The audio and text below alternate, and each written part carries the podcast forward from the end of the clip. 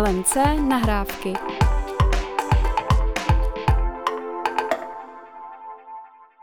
Dnes v nahrávkách vítám hosta z trochu jiné sféry, než tu míváme obvykle. Je to vedoucí centrálního HR neziskové organizace Člověk v tísni Pavla Kluzáková. Vítej, Pavlo. Dobrý den, díky.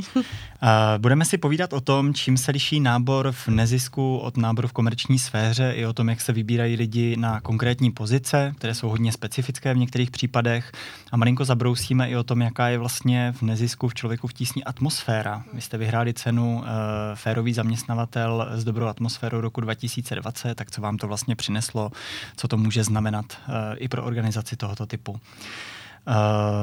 Člověk v tísni je vlastně tím eh, rozsahem a tím, kolik lidí v něm pracuje, obrovská organizace. Je vás 2000 lidí, kteří pracují po celém světě, spousta z nich pracuje tady v České republice.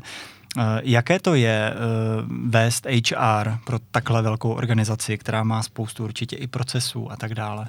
No tak náš tým jako neobsluhuje všech 2000 zaměstnanců. My se zaměřujeme na ty lidi, co jsou hlavně v Česku. Eh, na, jako druhý, existují ještě druhý dvě HR pro ty velké sekce, humanitární HR a sekce HR programu sociální integrace a vlastně um, my to nějak jako zastřešujeme třeba směrnicově, nebo že chodím na výkonnou radu, ale jinak má, vlastně nás je víc, jo, není to jenom náš tým. No a co se týká procesů, tak si myslím, že i vzhledem k tomu počtu těch dvou tisíc lidí je to vlastně, uh, jako to nemůžeme dělat na punk. Máme prostě těch procesů hodně, chodí na nás spousta auditů, takže to si myslím, že vlastně v tom se nějak extra od nějakého jako multinárodní nebo zahraniční společnosti zase tak jako nelišíme. No. Mm. Ono to asi malinko nabourává tu romantickou představu, že když je člověk v nezisku, tak je to hlavně o nějakém nadšení, o tom smysluplném uh, zapojení, jo? že to vlastně jo. děláte s nějakým účelem, takže všichni vědí, co a jak. Takhle to asi úplně není, co?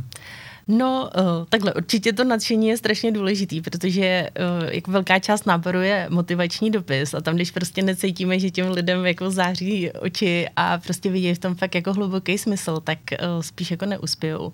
Ale jako co se týká jiných věcí, tak i vzhledem k tomu, aby se to dalo nějak jako ohlídat, vykázat a vlastně vykázat zahraničním donorům, vykázat ministerstvům i zahraničním jakoby, ministerstvům, tak to prostě je jako, musí to být fakt podchycený procesama. No. Mm-hmm. Na co se dá vlastně v neziskové organizaci lidi přilákat? Uh-huh. Tuším, že jenom peníze nebo samotné peníze výše mzdy nejsou asi tím rozhodujícím faktorem, někdy můžou být docela nevýhodou. Co jsou ty věci, které vám k vám vlastně lidi přilákají a které možná i potom dokáží dlouho udržet, aby, aby u vás zůstávali stabilně? No tak hlavně je to ta smysluplnost práce, že prostě k nám se hlásí lidi, kteří jako už touží potom nějakým způsobem ten svět jako zanechat lepším. To znamená, jako aby po nich zůstalo něco víc než spokojený akcionáři, nebo prostě aby bohatší lidi byli, bohatí lidi byli stále bohatší. Takže chtějí vidět jakoby ten dopad, ten smysl. A proč se k nám hlásí taky, si myslím, že u nás jako je docela nízká úroveň nějakého mikromanagementu, že prostě lidi dostávají velkou svobodu a dostávají i relativně jako velkou zodpovědnost i junioři. Takže to je takový, taková ta možnost toho jako růstu, naučit se, tak to určitě je jako byl, tak nějaký jako lákací prvek. No a uh, taky důvěra v management. To nám vychází jako dost často, že vlastně lidi si myslí, že u nás je management jako důvěryhodný a férový a je to i možná tím, že spousta těch jakoby otců a matek zakladatelů tam pořád ještě je o těch 20 let. Takže jsou to fakt ty lidi, kteří to jakoby rozjeli, kteří prostě, já nevím, přijeli do Ústí, viděli matiční zeď a prostě na základě toho vybudovali sekci programu sociální integrace. Takže ty lidi mají prostě nějaký jako přirozený respekt, důvěru a jsou vlastně inspirativní, jako máš chuť pro ně pracovat. No. Mm-hmm. A zároveň, když tam vidí ten prostor dělat, ovlivnit ty věci, dělat mm. to po svém, možnost se někam v tom posouvat, to asi jako hraje velkou roli. Uh, ono to zní všechno jako věci, které můžou být přenositelné i do mm, komerční mm. sféry. Vidíš to uh, v těch příkladech třeba i v komerčních firmách, že už se to děje, nebo pořád je to spíš specifikum neziskového sektoru? No tak já si myslím, že jako smysl v té práci musí vidět každý, ať už dělá jako kdekoliv, jo. Možná, co jako ještě u nás jako funguje a dalo by se přeno, přenést, tak to je takový to, že ten jako tým je sice jako profesionální, prostě jsou to fakt jako pragmatický praktici, jo, ale zároveň je to hodně jako nehierarchický nehierarchický, pardon, a vlastně inkluzivní, jo, že jako by u nás uh, není to někde jenom jako vylepený na zdi, prostě LGBT nebo já nevím, jakýkoliv jiný jakoby minority, nebo že vlastně se to tak žije jako přirozeně, takže... Mm-hmm. A vidíš to třeba u lidí uh, napříč těmi lety, jak už pracuje člověku v tísni, i třeba z té dřívější praxe, mm. že to jsou témata, které narůstají na významu, že prostě jo. přicházejí lidi a je to pro ně důležitější než třeba před deseti lety? Určitě, já si myslím, že jo, že jakoby se, se chtějí cítit v té práci tak jako doma, že prostě nechtějí nic jako skrývat, chtějí být sami sebou a to vlastně se tam jako daří. No. Mm-hmm. Ta inkluze je důležitá určitě no. mm-hmm. a respekt. Ty jsi prošla před člověkem v tísni i komerčními firmami, no. docela velkými.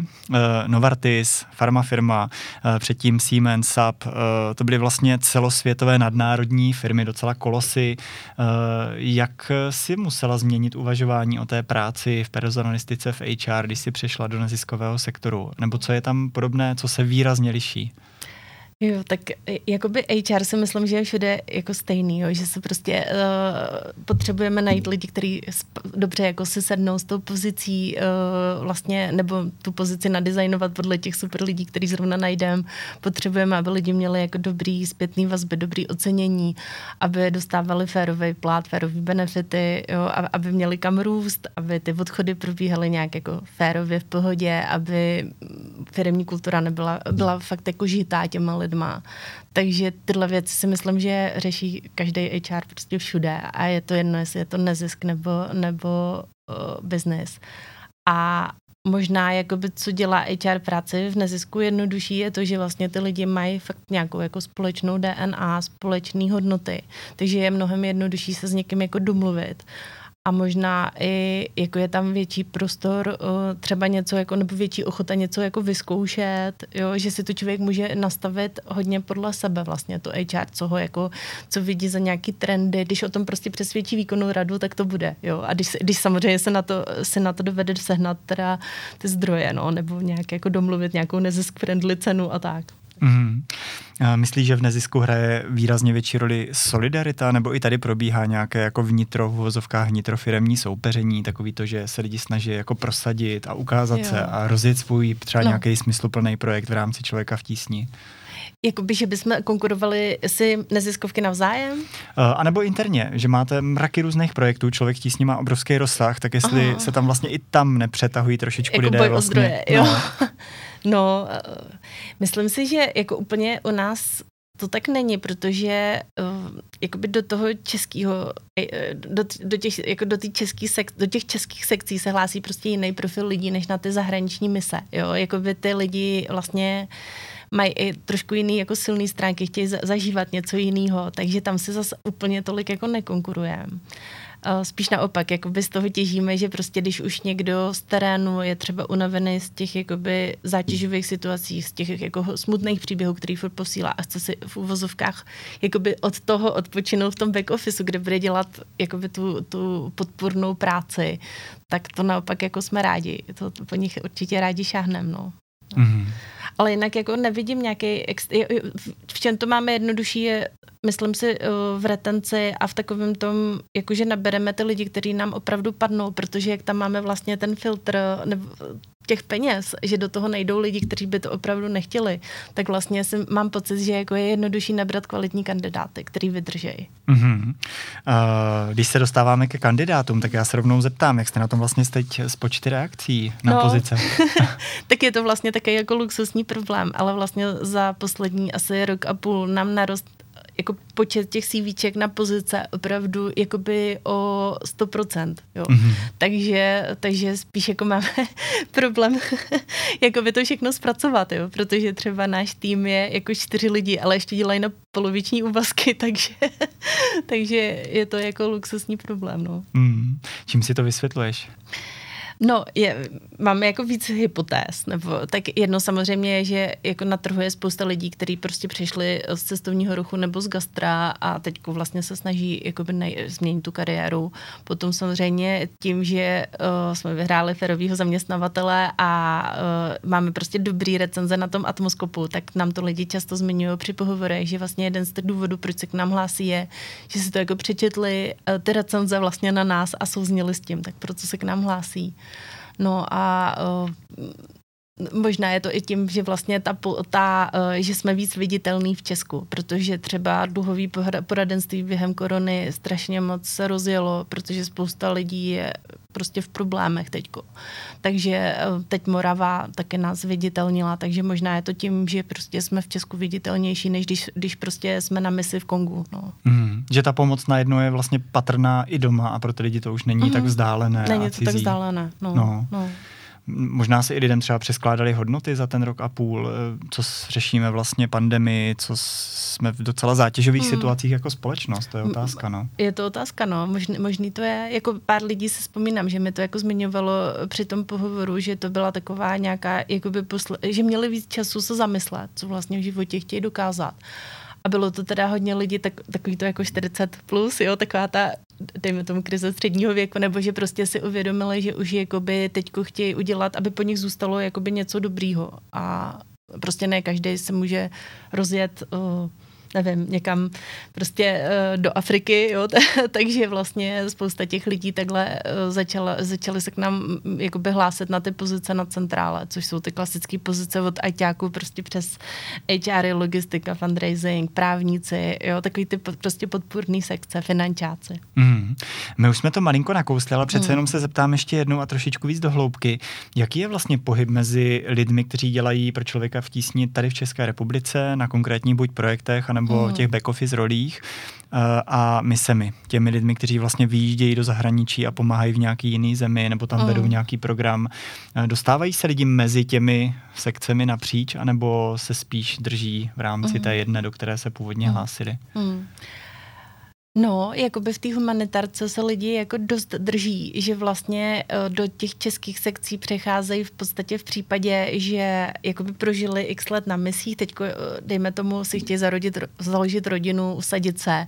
A když prostě pro ně není nic vhodného v těch podporných sekcích přímo té humanitárky, kam se hlásí jakoby na první dobrou, protože samozřejmě už znají tu problematiku, znají ty lidi, tak vlastně k nám můžou přejít, že by až tak často přecházeli z českých sekcí do, tý, do toho zahraničí, to se zase tak často jako neděje. Jo.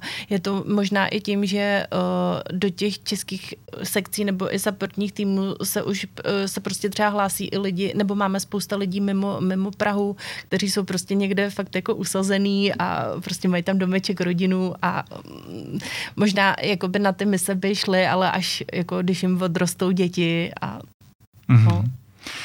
Jak dlouho s váma lidi řádově zůstávají? Jsou to roky nebo máte rekordmany, no. kteří tam jsou 10-15 let u vás? Jak to máte? Jo, máme tam strach, jako v podstatě celý management, kromě dvou lidí, je s náma 20 let, jo, takže jsou to fakt jako, že ty lidi tam prostě zůstanou, protože celá ta sekce je vlastně takový, jako jejich dítě, vydupali si to ze země, přesvědčili o tom výkonu radu, jo, získali na to prostě prostředky a mají tam nějakou jako silnou vizi a to angažma, takže ty tam, ty tam jsou. Uh, naopak se nám hodně teda točí lidi jakoby na těch, uh, my máme 70 5% myslím jako žen, hlavně v těch podporných týmech, takže tam prostě se to točí přirozeně mateřskýma. Jo. Mm-hmm. No. Ale taky se potom vracejí, nebo už eh, třeba jo, přecházejí jo, dál, jo, vracej, vracej se. se vracej, hmm. protože máme docela dost pozic jako na částeční úvazky, nebo je to prostě na domluvě a když toho člověk, jako když víme, že to je kvalitní člověk, tak vždycky jako najdeme, najdeme prostě pro něj místo někde. Mám pocit, že jsme se prostě v minulém roce třeba nedohodli s dvěma maminkama, že fakt odešli, ale jinak vždycky se dají někam prostě uh, něco najde. No. Mm-hmm. A jenom tady bych to potrhl, uh, myslíš si, že tím klíčem opravdu je potom částečný úvazek i k tomu, aby to šlo skloubit uh, třeba péči o menší dítě a, a práci? No, jako teď v koroně trošku to bylo jako zjednodušený tím, že jsme prostě v podstatě dva roky pracovali na home office, takže jako lidi s dětma ani nemuseli na ty částečné úvazky kolikrát, jo, že vlastně že jim odpadlo to dojíždění, takže, ale jinak jako v běžném provozu si myslím, že to je hrozně důležitý. No. Aspoň, aspoň třeba dát 0,8. I to 0,8 už jako pomůže. No. Jo, to já se snažím vysvětlovat poměrně no. často. Částečný úvazek není poloviční přesně, pouze. Přesně. A ty 0,8 nebo 0,7, 0,6 jako hrozně pomáhají, jo. akorát nejsou tak běžné, takže potom lidi narážejí na to, že hmm. není kde začít při malých dětech nebo po rodičovské. To je docela důležité, aby to zaznělo i jo. pro kolegy v komerčních A nebo prostě firmách, no. dát dva půl úvazky a ty maminky si to budou předávat mezi sebou prostě jedna dopoledne, jedna odpoledne a vlastně jo, jako určitě jsem proto najít cestu a mm-hmm. myslím si, že se to vyplatí a bez toho ani není ten nábor, myslím si, jako na tak není možný, protože prostě těch lidí není na trhu dost. No. Mm-hmm. Jasně. Nám chybí zhruba 200 tisíc mm. lidí na neobsazený pracovní pozice dlouhodobě mm. a, a většinou to jsou ženy, které tady vlastně na tom pracovním trhu chybí. No a to ještě ženy, máme rekordní. No. Expertky, no. že jo, seniorky, které fakt jako jsou vlastně jedou od druhého dne, jo, ne, není s nimi vlastně moc práce z hlediska mm. zaměstnavatele, takže jako super, super no. Už jsme to taky malinko nakousli, uh, ale zeptám se dopodrobna zase trošku více. Jaké jsou typově nejčastější pozice, které vlastně pro centrální uh, českého člověka v tísni nabíráte? Jo. No, tak do Česka řekla bych, že teď jako fakt boom těch dluhových jako poradců. Potom máme takový, jako neustále nabíráme lidi jako na centrálu, kde uh, to jsou prostě ty běžný podpůrný týmy, provozáci, finančáci, um, právníci, IT, logistika. Um, no, takže tyhle ty, ty nám pořád jako jedou, tyhle ty profese. Mm-hmm. Když se třeba zaměřím jenom na ty dluhové poradce mm-hmm. nebo obecně lidi v terénu, mm-hmm. třeba pro sociálně pro vyloučené sociál, no. lokality a podobně, je to hodně specifická práce, určitě uh, vyžaduje nějaké znalosti, dovednosti, mm-hmm. ale asi není na trhu úplně dostatek lidí, kteří na to jsou okamžitě jako ready, jo, připravení. No, no. Jaký je tam podíl toho, co vlastně už člověk musí mít, když přichází a toho, co se vlastně naučí u vás, tím, jo. že to začne dělat, že ho to jako učíte? No, na ty nějaké jako v tý, jako sociální pracovníky, tam je fakt jako, tam oni už musí mít vysokoškolské vzdělání, anebo teda minimálně jako studovat tu školu v, v době, kdy, kdy vlastně je nabereme. Takže tam jako ty lidi musí být jako hodně kvalifikovaný a plus teda uh, oni řeší vlastně veliký portfolio těch problémů. Jo. Od prostě péče o děti teďko v koroně hodně uh, byly i jako úmrtí v rodinách a samozřejmě spojený s tím, že vlastně to má nějaký finanční dopady. Takže, takže vlastně zase se učili úplně jako nové dovednosti, jak jednat s lidma v krizi trošku jako jiný, než je ta obvyklá třeba finanční, nebo, nebo že prostě s dětma něco. Takže uh, tam je ta bariéra náboru vlastně relativně vysoká, no, že ty mm. lidi uh, musí být vysokoškoláci a zároveň nevydělávají tolik peněz. No. Mm-hmm. A máte třeba i nějaký propracovaný systém uh, průběžného vzdělávání těch jo, lidí, jo. toho, co se jako dále doučují, co, mm. co přibírají? No, no, oni mají vlastně takovou jako téměř jako akademii nebo jako fakt robustní vzdělávací program, kde uh, procházejí všema těma, eh, jak jakoby expertníma věcma, tak ale i etickýma kodexama a vlastně i nabíráme lidi, kteří musí být nějak jako psychicky odolný, takže uh, jsou tam vlastně nějaké jako psychologické dotazníky a tak, no. Mm-hmm. A mhm. vlastně celou dobu jsou, nebo jako je tam nějaký jako workshadowing a mají vlastně nad sebou supervizi, plus mají jako týmový supervize, které jsou vlastně i jako povinný, no a takže hodně, hodně, řekla bych, hodně příležitostí k rozvoji, což zase může kompenzovat prostě třeba ty finance, že ty lidi mm-hmm. se opravdu hodně naučí. Hodně se naučí, hodně rostou. Mm-hmm. Uh, a jak vlastně vypadá takový obvyklý nebo typický uh, průběh té profesní dráhy toho člověka u vás, když třeba mm. nastoupí do toho terénního poradenství? Mm. Zůstává v té poloze specialisty dlouho, nebo se třeba posouvá potom do nějaký tým lídrovské pozice, jo. dělá ty supervize a tak dál? No, je to prostě klasická, klasická kariéra jako všude jinde, buď, buď ten člověk jakoby přebírá stále odpovědnější eh, funkce v tom vlastním týmu, v té vlastní sekci a vlastně eh, jakoby jde nahoru, vede třeba lidi, anebo tam máme lidi, kteří vlastně přechází mezi sekcema, takže eh, nevím, dejme tomu z terénního pracovníka, který už, eh, který třeba sám od sebe pozná, že zrovna už jakoby na tohle, je to je pro ně prostě psychicky náročný, což se může týkat nejenom jako lidí eh, v terénu v Česku, ale třeba lidskoprávníků, kteří se starají o disidenty, prostě, který k nám přijedou na rehabilitační programy prostě z různých diktatur, nebo uh, jo, jakože vlastně ty příběhy jsou těžký a ne každý má prostě to osobnostní jakoby složení takový, aby tohle dával, tak ty lidi pak mají možnost vlastně přecházet uh, do nějakých jakoby supportních funkcí a jít spíš do toho back officeu a vlastně pomáhat jinak, jo, nebýt mm-hmm. přím, v té přímé práci. No. Mm-hmm. Uh, jak s tímhle vlastně pracujete? Ona ta zátěž psychologická je poměrně mm. velká asi taky využíváte nějaké programy podpory a nějaké jo. péče o zaměstnance v tomhle směru. Mm. Jak to vypadá? No, tak jako vlastně v těch programech sociální integrace nebo u lidskoprávníků, kde vlastně ta psychická zátěž jako je největší, tak tam ty už měli od jak živé prostě supervize, kouče nebo nějaký prostě tyhle ty programy. Nám se to teď podařilo, už asi rok a půl nabízíme vlastně psychologi a kouče jakoby každému tísňákovi, každému, kdo si o to řekne. Máme, máme um, list, seznam zpřátelených koučů a psychologů, který uh, pro nás pracují za takovou jako nezisk friendly cenu, některý dávají dokonce první tři sezení zdarma a vlastně uh, my, když se na nás nějaký člověk obrátí, tak buď se může obrátit přímo na toho kouče a psychologa, anebo HR mu pomůže jakoby rozpoznat, kdo mu pomůže víc a i doporučit třeba vhodného člověka, protože se všema jsme dělali jakoby takový rozhovory i s těma psychologama, koučema, tak si dovedem představit, jako kdo komu by mohl i osobnostně sednout, takže když tak doporučíme. Ale jde to i úplně anonymně, že ten člověk si vlastně nasmluvá přímo toho psychologa sám a nám už přijde jenom faktura. Takže mm-hmm. jako, aby tam nebyla, nebyl nějaký ostych jako ze strany těch zaměstnanců. A teď v koroně se to hodně osvědčilo a vlastně bylo to hodně používaný. Mm-hmm. Hodně lidí si o takovou pomoc řeklo, když řešili nějaký složitý problém umrtí v rodině. No. Hmm. Myslíš, že to je teď více jako o třeba typu lidí, kteří jako dávají nějakou zátěž lépe, nějakou méně, nebo je to spíš o času a míře té zátěže a že dřív nebo později to vlastně semele každého, hmm. když to řeknu takhle? No, to nedovedu asi teď jako odpovědět.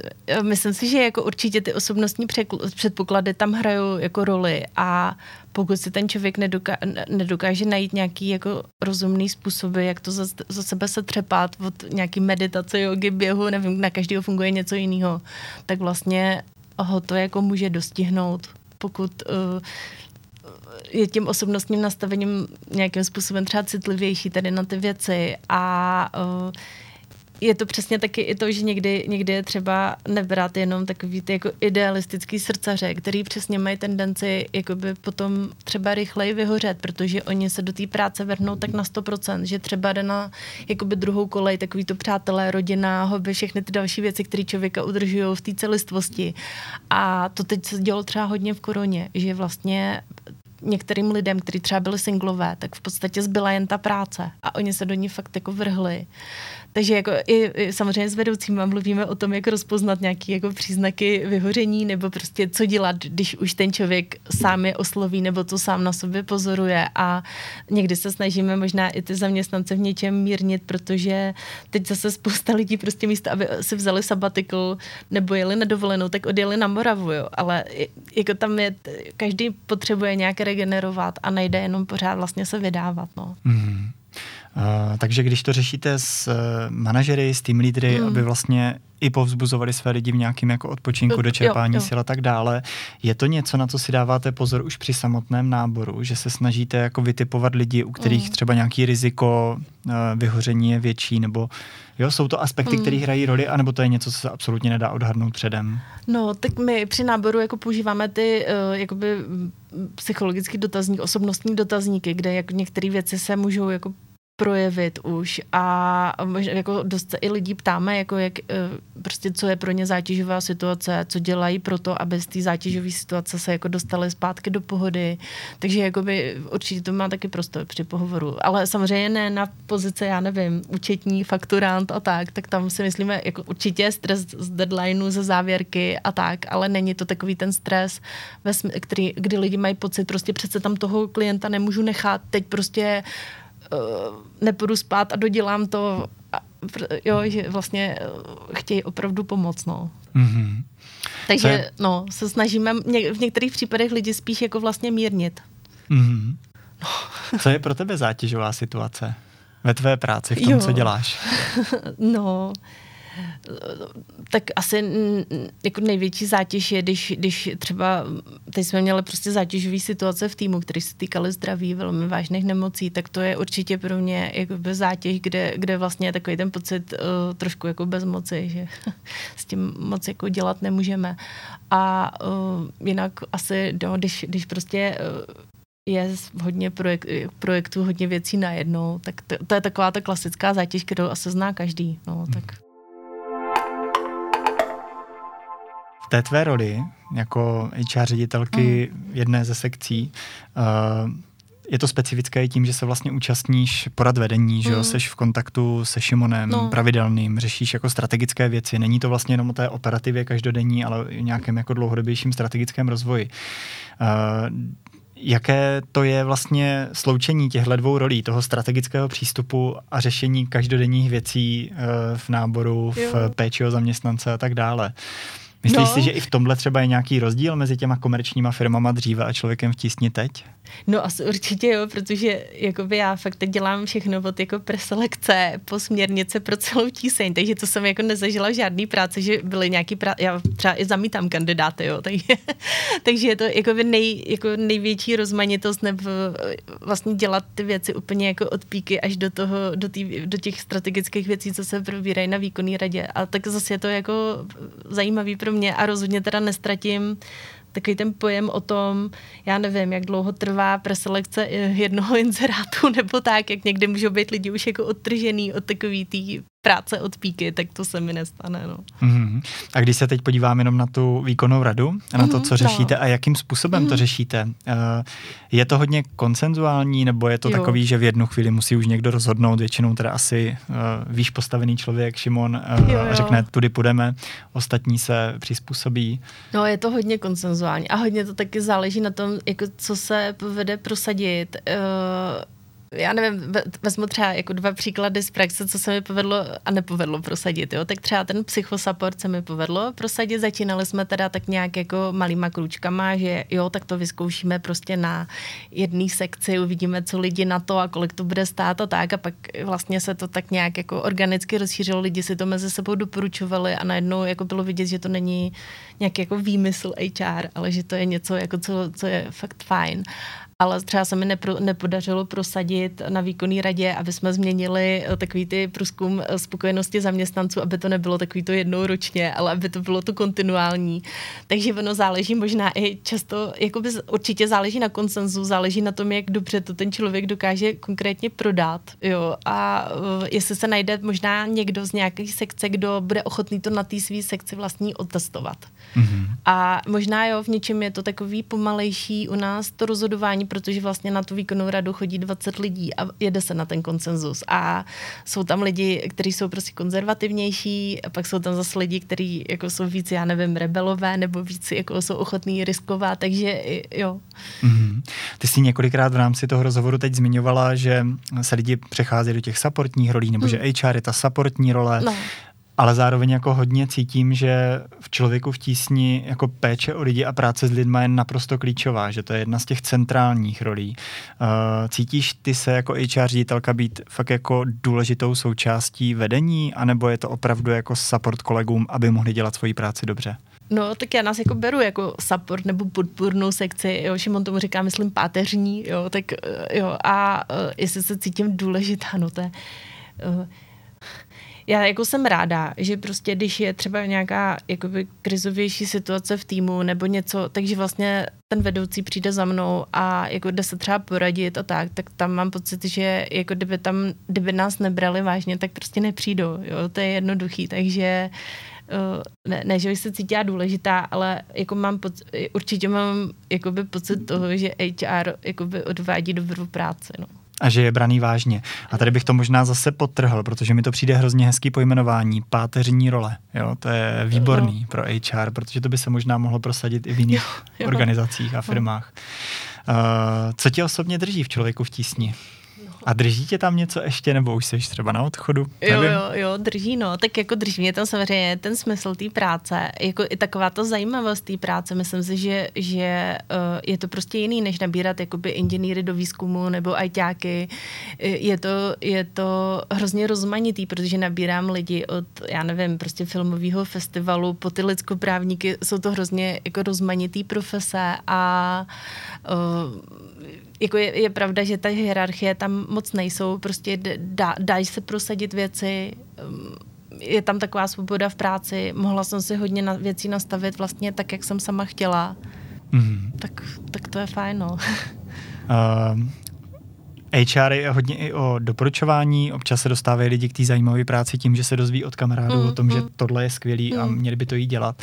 Doporučila ty by svým přátelům, aby šli rozhodně do nezisku nebo konkrétně do člověka v tísni a šli jo. si to vyzkoušet. Jo, určitě jo. Já si myslím, že to, že jakoby je to vlastně taková někdy přirozená geneze, že lidi třeba začnou v nezisku, pak zjistí, že se s tím neuživí rodinu, tak jdou do biznesu. Jo, a pak zase třeba nějakým způsobem si pořeší takové ty základní věci a pak zase začnou přemýšlet, jo, teď, teď bych chtěl, aby po mně něco dobrýho zůstalo a vlastně do toho nezisku se vrátit. Takže to určitě si myslím, že je jako hezká cesta. A uh, jako pár přátel už v tísni pracuje. Já sama jsem vlastně pro tíseň před lety dělala dobrovolníka, že jsem dělala do učovačku dětí z vyloučených lokalit, takže vlastně jo, jako určitě bych doporučila. Myslím si, mhm. že uh, že, že jakoby opravdu dostanou možnost se realizovat. Mm-hmm. Uh, ty máš tu zkušenost z komerční sféry i z nezisku, je to dlouholetá zkušenost mm. HR. Kdyby byla jedna věc, z těch věcí, které v práci běžně děláš a které se ti jako osvědčují, kterou bys mohla poradit kolegům v jiných firmách, mm. co by to bylo? No. Takový apel na závěr. Apel na závěr. Tak teda, teď přemýšlím. A klidně přemýšlej díl, já tu otázku položím ještě jednou. Ještě jednou, jo, jo, jo, jo. Tak co já, bys já vypíchla, si... víš, z toho přístupu? Mě to jako hrozně zajímá, co se ti osvědčuje vlastně napříč těmi lety. No a to, to je možná, ale to nemá s neziskem nic společného. Prostě jedna z těch věcí, co mě se osvědčilo, bylo jako začít třeba v malém, nechtít jako příliš nej, jako překopat všechno hned a prostě velkýma krokama. Že mě se fakt jako spíš osvědčuje, jakoby, než něco spát jako z, z hlediska HR, hele, tohle je teď na trhu, osvědčilo se to, pojďme to dělat taky, tak vlastně si najít nějakého jako spojence v nějaký té sekci nebo v části té firmy, který bude ochotný vlastně si to vyzkoušet a vlastně ty lidi si sami to mezi sebou pak už dál doporučí, takže to není něco jako že vlastně je to taková ta, že sami, sami poznají, že je to pro ně dobrý, místo toho, aby to dostali jako naservírovaný podnos. No. Mm-hmm. Příklady táhnou, osobní zkušenost Os... je naprosto k nezaplacení, že jo? No, no, takže tohle to, to jsem asi osvědčil nejvíc. Děkuji za rozhovor, Pavlo. Mm. Pro mě to bylo skvělé. Doufám, že to poslouží i kolegům z jiných firm a organizací a doufám, že se taky potkáme při nějakém rozhovoru znovu. Tak jo, děkuji moc krát, díky. Těšilo mě. LMC nahrávky.